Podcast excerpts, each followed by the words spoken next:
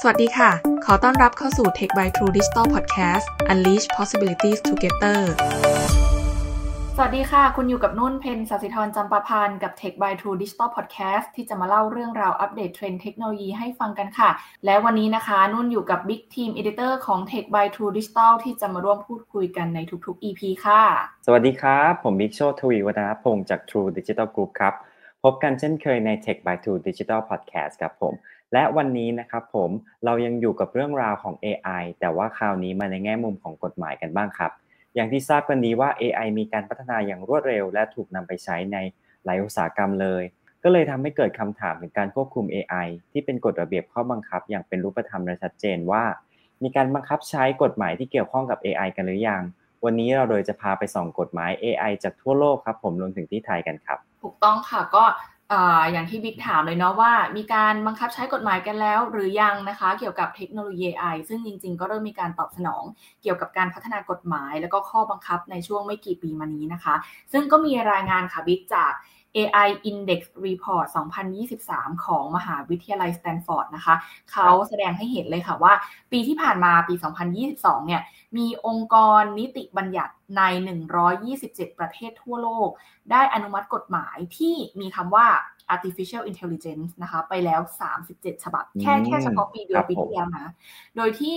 มีอเมริกาค่ะเป็นผู้นำในการผลักดันกฎระเบียบ ซึ่งก็มีการผ่านการพิจารณาไปแล้ว 9 ฉบับด้วยกัน เฉพาะของสหรัฐอเมริกา เรียกว่าได้เยอะเยอะมาก ๆ เลยนะครับผม ใช่ค่ะ ถ้าอย่างนั้นเรามาเริ่มกันเลยครับ กับสหภาพยุโรป ที่กฎหมายเรื่อง AI และ PDPA เขาแข็งแรงมากเลย ถูกต้องค่ะสำหรับสหภาพยุโรปนะคะ เอาก่อนที่จะไปดูกฎหมายน้องบิ๊กเดี๋ยวเล่าให้ฟังก่อนว่าในปี 2021 เนี่ย EU เขารายงานการใช้ AI ในองค์กรธุรกิจนะคะ บอกว่ามีองค์กรขนาดเล็กมีการใช้ AI ถึง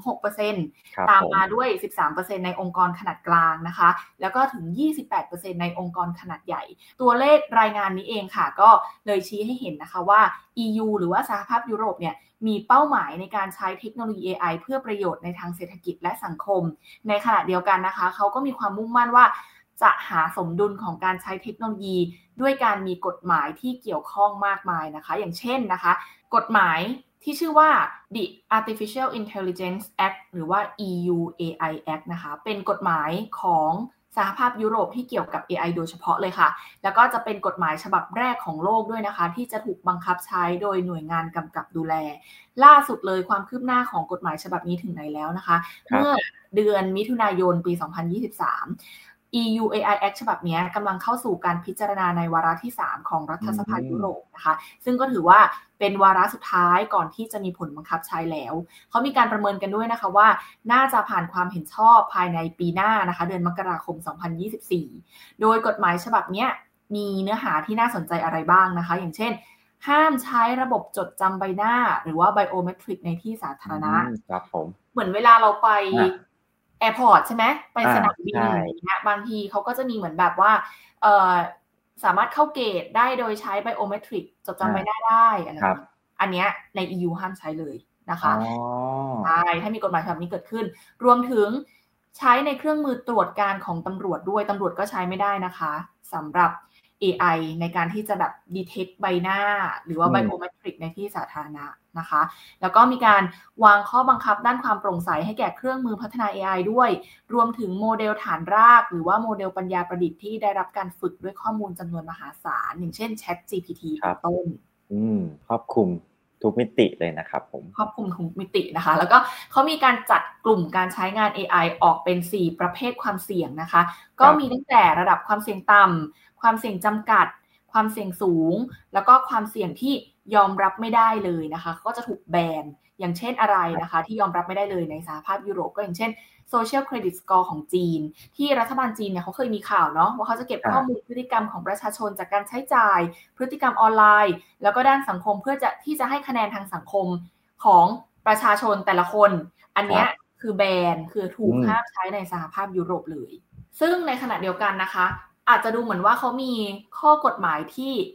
จริงจังใช่ไหมมีการกำกับดูแลอย่างเคร่งครัด แต่ว่าสมาชิกของ EU เองเนี่ยเขาก็เห็นตรงกันว่า AI เนี่ยควรจะมารับใช้ผู้คนสังคมและสิ่งแวดล้อม ก็ทำให้กฎระเบียบนี้มาพร้อมกับการจัดสรรงบประมาณ เพื่อสนับสนุนการใช้เทคโนโลยี AI เขาก็จะมีโครงการดิจิทัลยุโรปที่มีจุดประสงค์เพื่อให้ส่งเสริมการเปลี่ยนผ่าน สู่ยุคดิจิทัลแก่สหภาพยุโรป หรือว่าโครงการ Horizon Europe ซึ่งเป็นโครงการความร่วมมือด้านการวิจัยและนวัตกรรมของสหภาพยุโรปเนี่ยสองโครงการนี้จะต้องจัดสรรเงินคนละ 1,000 ล้านยูโร ให้กับโครงการพัฒนา AI ทุกๆ ปี หมายถึงว่าใครมีโครงการอะไรที่เกี่ยวข้องกับ AI เนี่ยสามารถมาขอทุนจาก 2 โครงการนี้ได้เลยนะคะ หรือว่าอย่างล่าสุดเนี่ยเขาเพิ่งมีกองทุนฟื้นฟูเศรษฐกิจยุโรปที่ได้รับผลกระทบจากโควิด -19 หรือว่า EU Recovery Fund เนี่ยเขาก็ ออกกฎเลยว่า 20%ของเงินกองทุนนี้จะต้องจัดสรรให้โครงการอะไรก็ตาม ที่มุ่งหมายให้สหภาพยุโรป เกิดการเปลี่ยนผ่านสู่ดิจิทัล หรือโครงการที่เกี่ยวข้องกับการพัฒนา AI นั่นเอง ก็คือมีกฎระเบียบบังคับใช้แหละ แต่ฉันก็ไม่ได้ขวางกั้นการพัฒนานะ แถมให้เงินทุนอีกต่างหากแถมให้เงินทุนอีกต่างหากนะคะ ที่บิ๊กเกินไปตั้งแต่ต้นว่าเขามี PDPA ที่แข็งแรงมากนะคะ ของสหภาพยุโรปเนี่ยก็คือ เขาเรียกว่า GDPR นะคะ หรือว่ากฎหมายคุ้มครองข้อมูลส่วนบุคคล General Data Protection Regulation ของของสหภาพยุโรป ซึ่งใน GDPR เนี่ย มีมาตราหนึ่งมาตรา 22 เกี่ยวข้องกับ AI โดยตรง ที่ระบุว่าบริษัทที่ประมวลผลข้อมูลโดยใช้ AI เนี่ย จะต้องเปิดโอกาสให้เจ้าของข้อมูลรับรู้กระบวนการประมวลผลข้อมูลของ AI นั้นๆ ด้วย แล้วก็ให้โอกาสเจ้าของข้อมูลคัดค้าน สมมุติว่าบิ๊กเป็น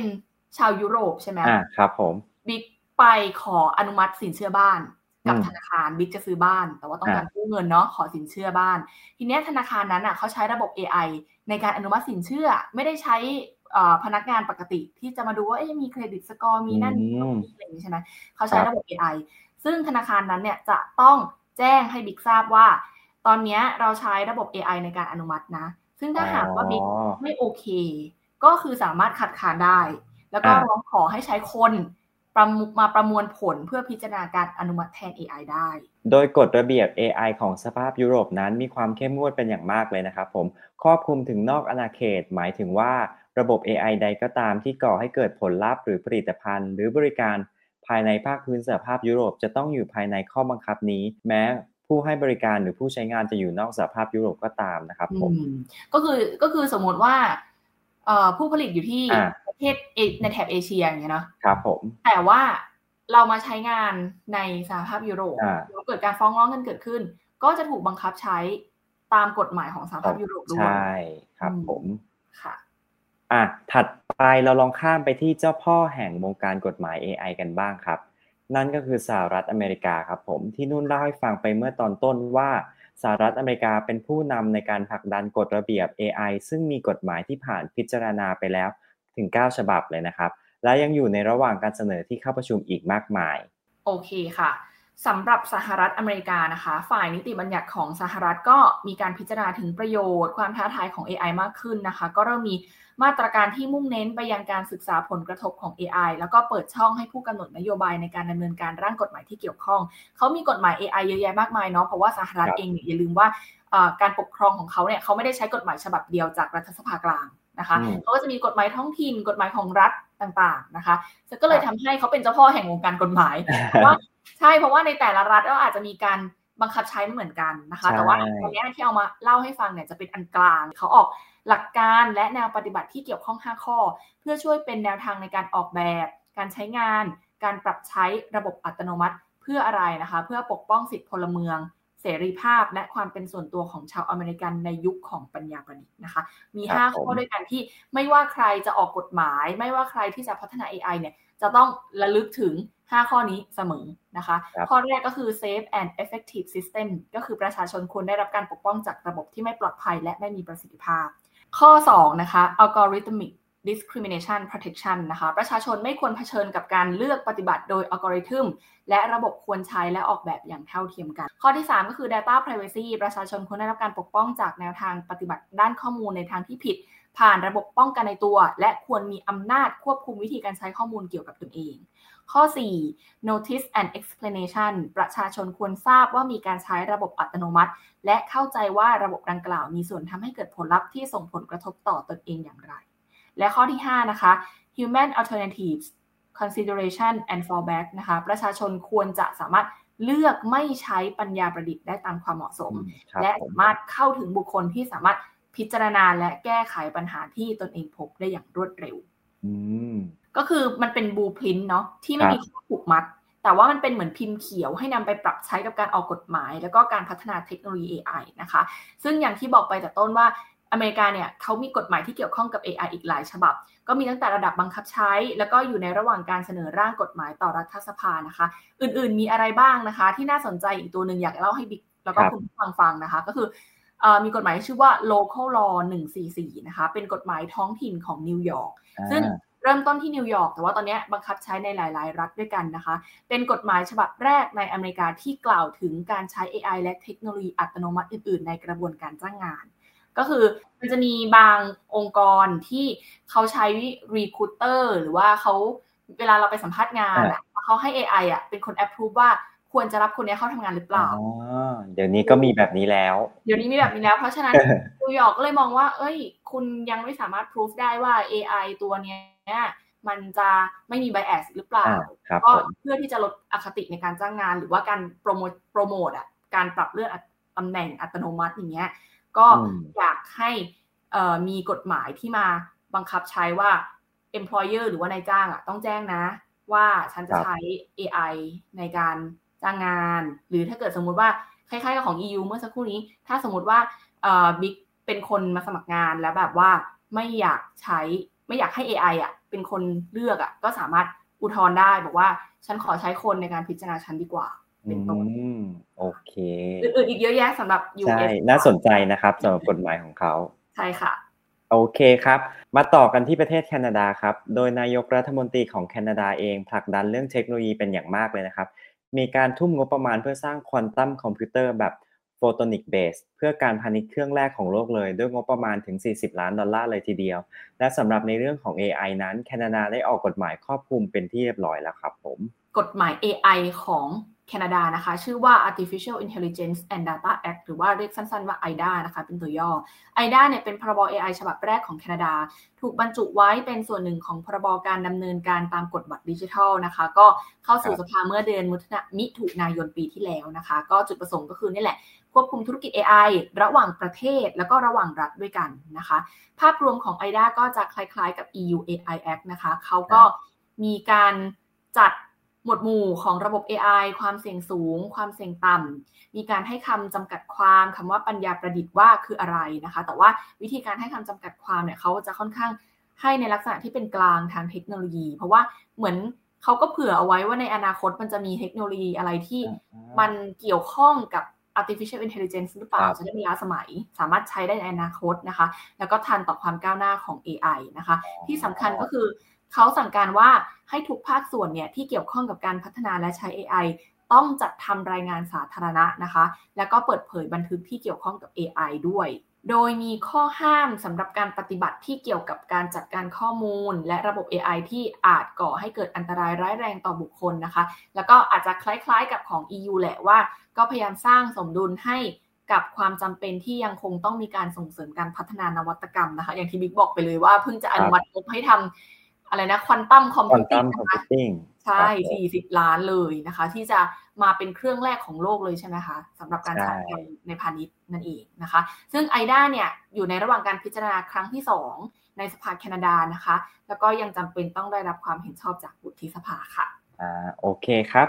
กลับมาที่ฝั่งเอเชียกันบ้างครับ เริ่มจากประเทศญี่ปุ่นกันก่อน ปกติแล้วเวลาเรานึกถึงนวัตกรรมหรือเทคโนโลยีก็จะต้องนึกถึงญี่ปุ่นใช่ไหมครับ ถูกต้อง ซึ่งญี่ปุ่นนั้นมีอุตสาหกรรมไอทีใหญ่เป็นอันดับ 2 ในองค์การเพื่อความร่วมมือทางเศรษฐกิจและการพัฒนานะครับผม และมีการลงทุนจำนวนมากในการวิจัยและพัฒนานวัตกรรมและเทคโนโลยีต่างๆ แต่สำหรับเรื่องเทคโนโลยี AI แล้วนะครับผม ญี่ปุ่นยังคงตามหลังทั้งสหรัฐจีนและประเทศต่างๆ ในสหภาพยุโรป เพราะเขาขาดแคลนวิศวกรรมในการพัฒนาซอฟต์แวร์ Deep Learning และอีกผลก็คือไม่มีบริษัทไหนในญี่ปุ่นเลยนะครับผมที่ครอบครองซูเปอร์คอมพิวเตอร์ซึ่งมีความสำคัญสำหรับการพัฒนาโมเดลภาษาขนาดใหญ่ หรือ LLM เลยครับผมค่ะ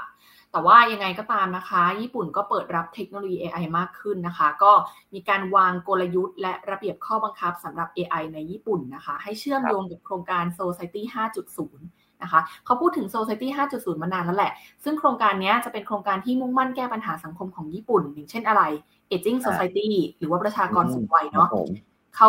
ต้องการให้นำนวัตกรรมและเทคโนโลยีมาแก้ไขปัญหาสังคมนี้นะคะ เพราะฉะนั้นสำหรับญี่ปุ่นแล้วเนี่ยเขามองว่า ไม่ว่าคุณจะเป็นเทคโนโลยีอะไรก็ตาม หรือคุณจะพัฒนาเทคโนโลยีใหม่ ๆ ที่เกิดขึ้นเนี่ยมันต้องมีประสิทธิภาพสูง และช่วยให้เกิดสังคมแห่งความเท่าเทียม และสังคมเพื่อทุกคน และนำพาประเทศให้เป็นผู้นำทั้งภาคสังคมและการเมือง ทีนี้มาดูว่าสำหรับ AI แล้วเขามีกฎหมายอะไรนะคะเขามีหลักการพื้นฐานทางสังคม หรือที่เรียกว่า social principle of human human centric AI นะคะรัฐบาลญี่ปุ่นเนี่ย เผยแพร่หลักการพื้นฐานทางสังคมที่ขับเคลื่อนด้วย AI โดยมีมนุษย์เป็นศูนย์กลางนะคะ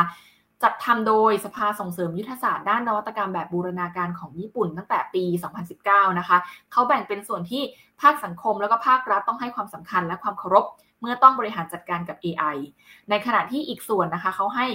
สำหรับบริษัทผู้พัฒนาและนักพัฒนา AI นำไปเป็นข้อมูลอ้างอิง เมื่อคุณจะต้องพัฒนาเทคโนโลยี AI นะคะ ถามว่าหลักการพื้นฐานของสังคมที่ขับเคลื่อนด้วย AI ประกอบไปด้วยอะไรบ้างนะคะ ประกอบไปด้วย 7 ข้อด้วยกัน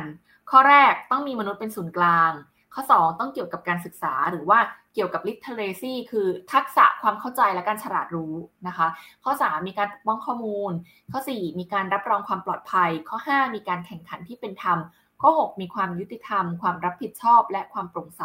และข้อสุดท้ายสำคัญที่สุดต้องเป็นนวัตกรรมด้วย นะคะ ซึ่งก็สำหรับมาตรการกำกับดูแลที่พูดถึงนี้นะคะ ยังไม่มีผลผูกพันทางกฎหมายในญี่ปุ่นค่ะ เป็นเพียงเหมือนเป็นแบบหลักการที่ออกแบบมาจากการที่เขาไปประเมินมาแล้วว่ามันอาจจะมีความเสี่ยงที่เกี่ยวข้องกับการพัฒนาและการใช้ AI นะ เพราะฉะนั้นก่อนที่คุณจะพัฒนา หรือก่อนที่คุณจะนำไปใช้เนี่ย คุณน่าจะต้องคำนึงถึง 7 ข้อนี้ หน่อยนะคะเพื่อการเติบโตอย่างครอบคลุมของประเทศ และการพัฒนาที่ยั่งยืน และความเป็นอยู่ที่ดีของสังคมญี่ปุ่นด้วยค่ะ อืมโอเค เรามาต่อกันที่ประเทศมหาอำนาจทางเอเชียอีกประเทศครับ อย่างประเทศจีน ซึ่งจีนเองนะครับ ผมก็พัฒนาเทคโนโลยีมาโดยตลอดนะครับ โดยล่าสุดกระทรวงอุตสาหกรรม และเทคโนโลยีสารสนเทศ ของจีนประกาศเมื่อวันที่ 19 กรกฎาคม 2023 ที่ผ่านมานะครับ ว่าปริมาณพลังการประมวลผลทางคอมพิวเตอร์ของจีนนั้นนะอยู่อันดับ 2 ของโลกเลย โดยมีอัตราการเจริญเติบโตนะครับอยู่ที่ 30%ต่อปี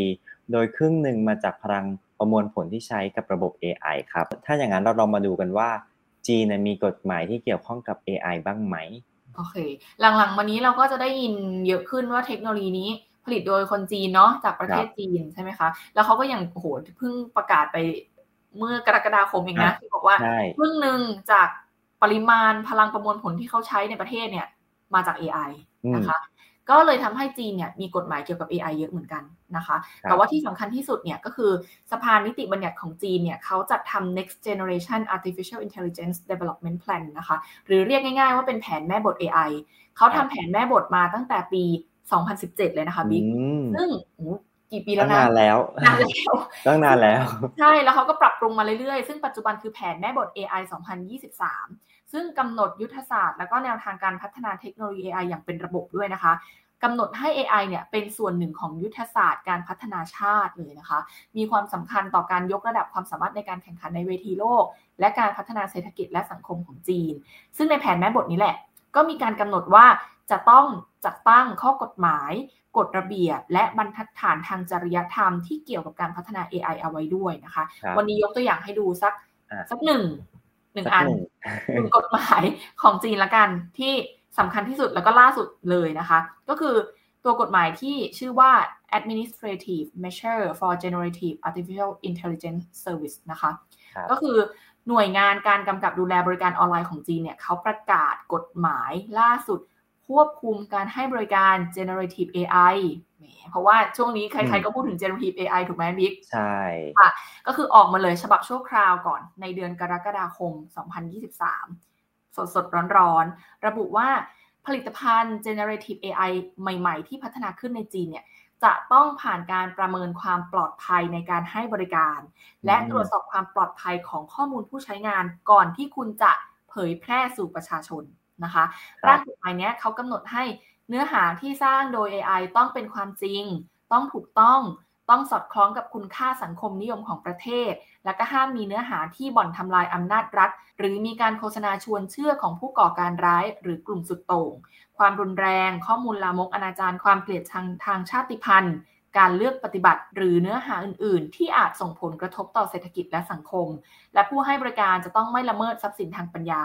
แหล่งที่มาของข้อมูลจะต้องมาจากแหล่งที่ถูกกฎหมาย และเขามีบทลงโทษด้วยนะคะสำหรับผู้ที่ให้บริการที่ไม่ปฏิบัติตามระเบียบ ซึ่งมีตั้งแต่โทษปรับถูกระงับบริการ ไปจนถึงถูกสอบสวนทางอาญาเลยด้วยซึ่งเขามีอีกหลายอันนะที่เป็นกฎระเบียบ อย่างเช่นที่น่าสนใจก็อย่าง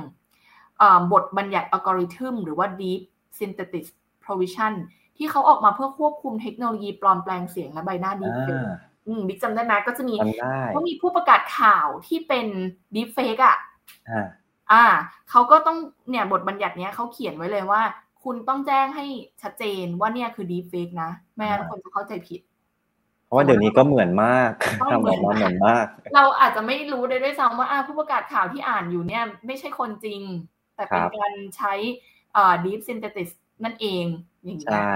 เขาก็เขียนไว้เลยว่าคุณต้องระบุให้ชัดเจน ก็จีนก็ค่อนข้างเป็นอีกหนึ่งประเทศที่เข้มงวดแล้วก็มีกฎหมายเยอะเหมือนกันค่ะ อ่าโอเค สุดท้ายแล้วก็คือประเทศไทยบ้านเราเองครับ ประเทศไทยมีไหมมี เราก็มีกฎระเบียบที่เกี่ยวข้องกับ AI เหมือนกัน เรียกว่าแนวปฏิบัติจริยธรรมปัญญาประดิษฐ์นะครับ ส่วนข้อกฎหมายนั้นยังอยู่ในระหว่างการหารือและการพัฒนาครับ โดยประเทศไทยมีแผนปฏิบัติการด้านปัญญาประดิษฐ์แห่งชาติ เพื่อการพัฒนาประเทศไทยปี 2022-2027 นะครับ หรือแผน AI แห่งชาติ ซึ่งผ่านการเห็นชอบโดยคณะรัฐมนตรีตั้งแต่เดือนสิงหาคม 2022 ที่ผ่านมานะครับ โดยหนึ่งในยุทธศาสตร์ของแผน AI แห่งชาติคือ ยุทธศาสตร์ด้านจริยธรรมและกฎระเบียบที่เกี่ยวข้องที่ระบุว่าจะต้องมีการพัฒนาข้อกำหนด กฎหมาย มาตรฐาน และนโยบายที่เกี่ยวข้องกับ AI ของประเทศ และต้องสื่อสารและสร้างการรับรู้ด้านจริยธรรม AI โดยมีเป้าหมายให้ประชาชนไม่ต่ำกว่า 600,000 คน เกิดความตระหนักทางด้าน AI และมีกฎหมาย ระเบียบ หรือข้อบังคับที่เกี่ยวข้องกับ AI ถูกประกาศใช้งานไม่ต่ำกว่า 1 ฉบับนะครับ โดยปัจจุบันคณะกรรมการขับเคลื่อนแผน AI แห่งชาติ และหน่วยงานที่เกี่ยวข้องอยู่ในระหว่างการศึกษาเพื่อกำหนดมาตรฐาน AI สำหรับการใช้งานร่วมกัน โดยอยู่บนพื้นฐานที่ว่าจะต้องเป็นมาตรฐานแบบกว้าง ไม่เน้นการกำกับ เน้นการแนะนำและไม่ขวางกั้นการพัฒนาเทคโนโลยีครับฟังแล้วก็อาจจะเหมือนกับหลาย ๆ ประเทศเนาะใช่ไม่ไม่เน้นการขวางกั้นการพัฒนาเทคโนโลยี ใช่ นี่ก็น่าสนใจเพราะว่าจริง ๆ ไม่งั้นถ้ากับถ้าเข้มงวดหรือว่าควบคุมมากก็อาจจะทำให้ ยากต่อการพัฒนา แต่ยังไงก็ตามก็ยังคงต้องจำเป็นที่จะต้องมีกฎหมายอยู่ดีนะคะ ใช่ครับ อย่างไรก็ตามครับ แม้ว่ากฎระเบียบและการกำกับดูแลจะยังอยู่ในระหว่างการพัฒนานั้นสำนักงานคณะกรรมการดิจิทัลเพื่อเศรษฐกิจและสังคมแห่งชาติ กระทรวงดิจิทัลเพื่อเศรษฐกิจและสังคม หรือ DES นั่นเองครับ ได้ออกแนวปฏิบัติจริยธรรมปัญญาประดิษฐ์โดยคอรมอมีมติรับทราบและเห็นชอบให้หน่วยงานราชการใช้เป็นแนวทางปฏิบัติ ในการพัฒนาส่งเสริมและนำไปใช้ในทางที่ถูกต้อง และมีจริยธรรมต่อผู้มีส่วนได้ส่วนเสีย เพื่อให้เกิดประโยชน์สูงสุดต่อสังคมนะครับ เมื่อวันที่ 2 กุมภาพันธ์ 2564 ที่ผ่านมาครับ โดยมีรายละเอียดดังนี้ครับผมค่ะช่วยบิ๊กเล่าเลยรายละเอียดของแนวปฏิบัติจริยธรรมปัญญาประดิษฐ์ หรือว่าเรียกว่า AI ethic นะคะของประเทศไทยเนี่ย เป็นกรอบแนวทางเพื่อให้ผู้วิจัยผู้ออกแบบผู้พัฒนาและผู้ให้บริการของ AI ไม่ว่าคุณจะเป็นภาครัฐหรือว่าภาคเอกชนเนี่ยใช้ในการเลือกใช้เทคโนโลยี AI แบบมีจริยธรรมนะคะ ก็คือว่าต้องให้ผู้รับบริการหรือว่าเราเรานี่แหละ ได้ทราบถึงสิทธิและตระหนักรู้ถึงความเสี่ยงของการใช้บริการ AI และต้องทำให้ AI มีความน่าเชื่อถือ มั่นคงปลอดภัย ได้รับการพัฒนาและใช้งานให้เกิดประโยชน์กับมนุษย์ สังคมและสิ่งแวดล้อมด้วยความโปร่งใส ครอบคลุมและเป็นธรรม สอดคล้องกับกฎหมาย จริยธรรม และสิทธิมนุษยชนนะคะ AI Ethics ของไทยเนี่ยเขาแบ่งออกเป็น 3 บทด้วยกันค่ะ บทแรกก็คือ หลักการและเหตุผลการปฏิบัติตามจริยธรรม ต้องอยู่บนพื้นฐานขององค์ประกอบ 6 ด้าน ก็คือ 1. ความสามารถในการแข่งขันและการพัฒนาอย่างยั่งยืน 2. สอดคล้องกับกฎหมายจริยธรรมและมาตรฐานสากล 3. ต้องโปร่งใส และมีภาระความรับผิดชอบ อธิบายอย่างละเอียดนะคะ 4. ความมั่นคงปลอดภัยและความเป็นส่วนตัว 5. ความเท่าเทียมหลากหลาย ครอบคลุมและเป็นธรรม และ 6 ต้องมีความน่าเชื่อถือค่ะ ถัดมาบทที่ 2 นะครับ การมีจริยธรรมปัญญาประดิษฐ์ หรือว่า case study นะครับผมเป็นการกล่าวถึงกรณีศึกษาของภาคเอกชนทั้งในและนอกประเทศ ซึ่งได้นำจริยธรรมปัญญาประดิษฐ์มาใช้เป็นแนวทางในการวิจัย ออกแบบพัฒนาและให้บริการ รวมทั้งพิจารณาขอบเขต ความเหมาะสมในการใช้เทคโนโลยีปัญญาประดิษฐ์ที่ทำให้เห็นถึงประโยชน์และปัญหาที่เกิดขึ้นจากการใช้ปัญญาประดิษฐ์นะครับผม โดยมีกรณีตัวอย่างของบริษัทเอกชนในประเทศไทยที่มีความโดดเด่นด้านการใช้ปัญญาประดิษฐ์นั่นเองครับ ค่ะ และบทที่ 3 บทสุดท้ายนะคะ ก็จะเป็นกรอบแนวทางจริยธรรมปัญญาประดิษฐ์นะคะ เป็น framework ที่กำหนดให้ผู้เกี่ยวข้อง ต้องมีการกำกับดูแลให้เป็นไปตามกฎระเบียบนะคะ อย่างเช่น คุณอาจจะต้องมี นักทรัพยากรบุคคลสำหรับอธิบายเรื่อง AI Ethics ในบริษัทของคุณเอง หรือว่าการที่จะต้องสร้างการตระหนักรู้ให้กับผู้ใช้งานผลิตภัณฑ์ หรือผู้ที่ได้รับผลกระทบจากระบบปัญญาประดิษฐ์ หรือองค์กรเนี่ยต้องจัดตั้งคณะกรรมการจริยธรรมปัญญาประดิษฐ์หรือว่ามี AI Ethics Board ด้วยในองค์กรเป็นต้นค่ะ ครับผม และนี่เป็นเพียงส่วนหนึ่งของตัวอย่างกฎหมายนะครับผมที่เกี่ยวข้องกับ AI จากทั่วโลก และยังมีอีกหลายประเทศนะครับที่ได้ผ่านกฎหมายเพื่อบังคับใช้